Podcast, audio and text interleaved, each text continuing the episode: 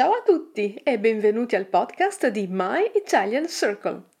This episode will take us into the heart of Naples, as described in Elena Ferrante's novel L'amica geniale.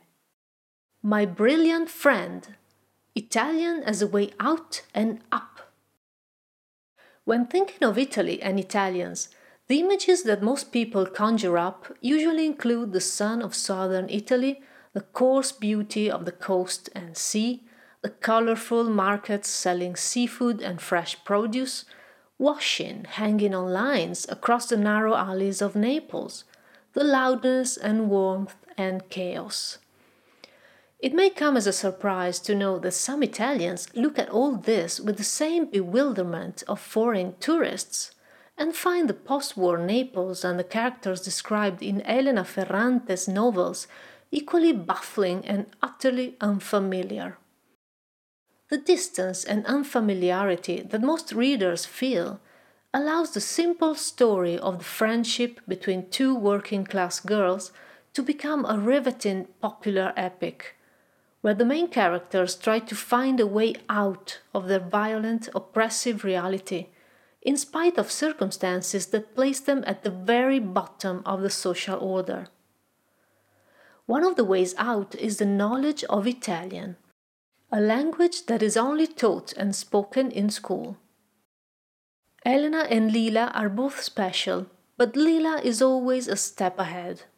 She is eager to face the worst nightmare. She is fearless. She is the brilliant friend. Già in prima elementare era al di là di ogni possibile competizione. In seguito il divario crebbe. Lila faceva a mente calcoli complicatissimi, nei suoi dettati non c'era nemmeno un errore. Parlava sempre in dialetto, come noi tutti, ma all'occorrenza sfoderava un italiano da libro, ricorrendo anche a parole come avvezzo, lussureggiante, benvolentieri. Lila era troppo per chiunque. Even by first grade, she was beyond any possible competition. Later, the gap increased. Lila did really complicated calculations in her head. In her dictations, there was not a single mistake. She spoke in dialect like the rest of us, but, when necessary, came out with a bookish Italian, using words like accustomed, luxuriant, willingly. Lila was too much for anyone. We soon discover that one of the main reasons of Lila's brilliance is her knowledge of Italian. In many Italian regions, the local dialect is widely spoken at home, and not only in working class families. For a lot of people, Italian is the language one speaks in school, a language that even today many children learn from their teachers and not from their parents.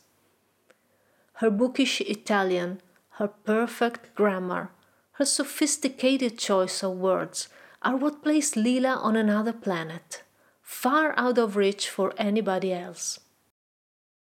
Italian and dialect are put in stark contrast in the following paragraph.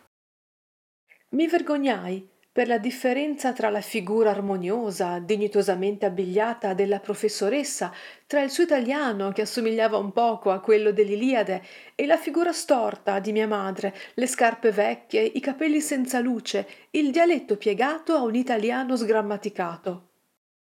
I was ashamed of the difference between the harmonious, modestly dressed figure of the teacher, between her Italian that slightly resembled that of the Iliad, and the misshapen figure of my mother, her old shoes, her dull hair, the dialect bent into an ungrammatical Italian. It's as if good grammar is reflected into the teacher's appearance, her dignity and decorum, while Elena's mother is old, dull, misshapen, and ungrammatical. Her lack of education is what keeps her down and as her daughter emerges as a bright, hard-working student, the distance between the two gets bigger and bigger. In Elena's opinion, dialect is, after all, useless for reasoning and discussion. Profound questions can only be asked and answered in Italian. In Elena Ferrante's Naples of the 1950s, the conflict between Italian and dialect could not be more pointed. It's a matter of life and death. Italian is a ticket to the world out of the neighborhood, away from the loop and even from the clutches of Camorra. Will Elena and Lila's good Italian be the key to their deliverance? Did you read My Brilliant Friend? Did you read it in English or in Italian? Did you enjoy it? Get in touch with us on Twitter and have a look at our website and our YouTube channel for plenty of free resources to learn Italian.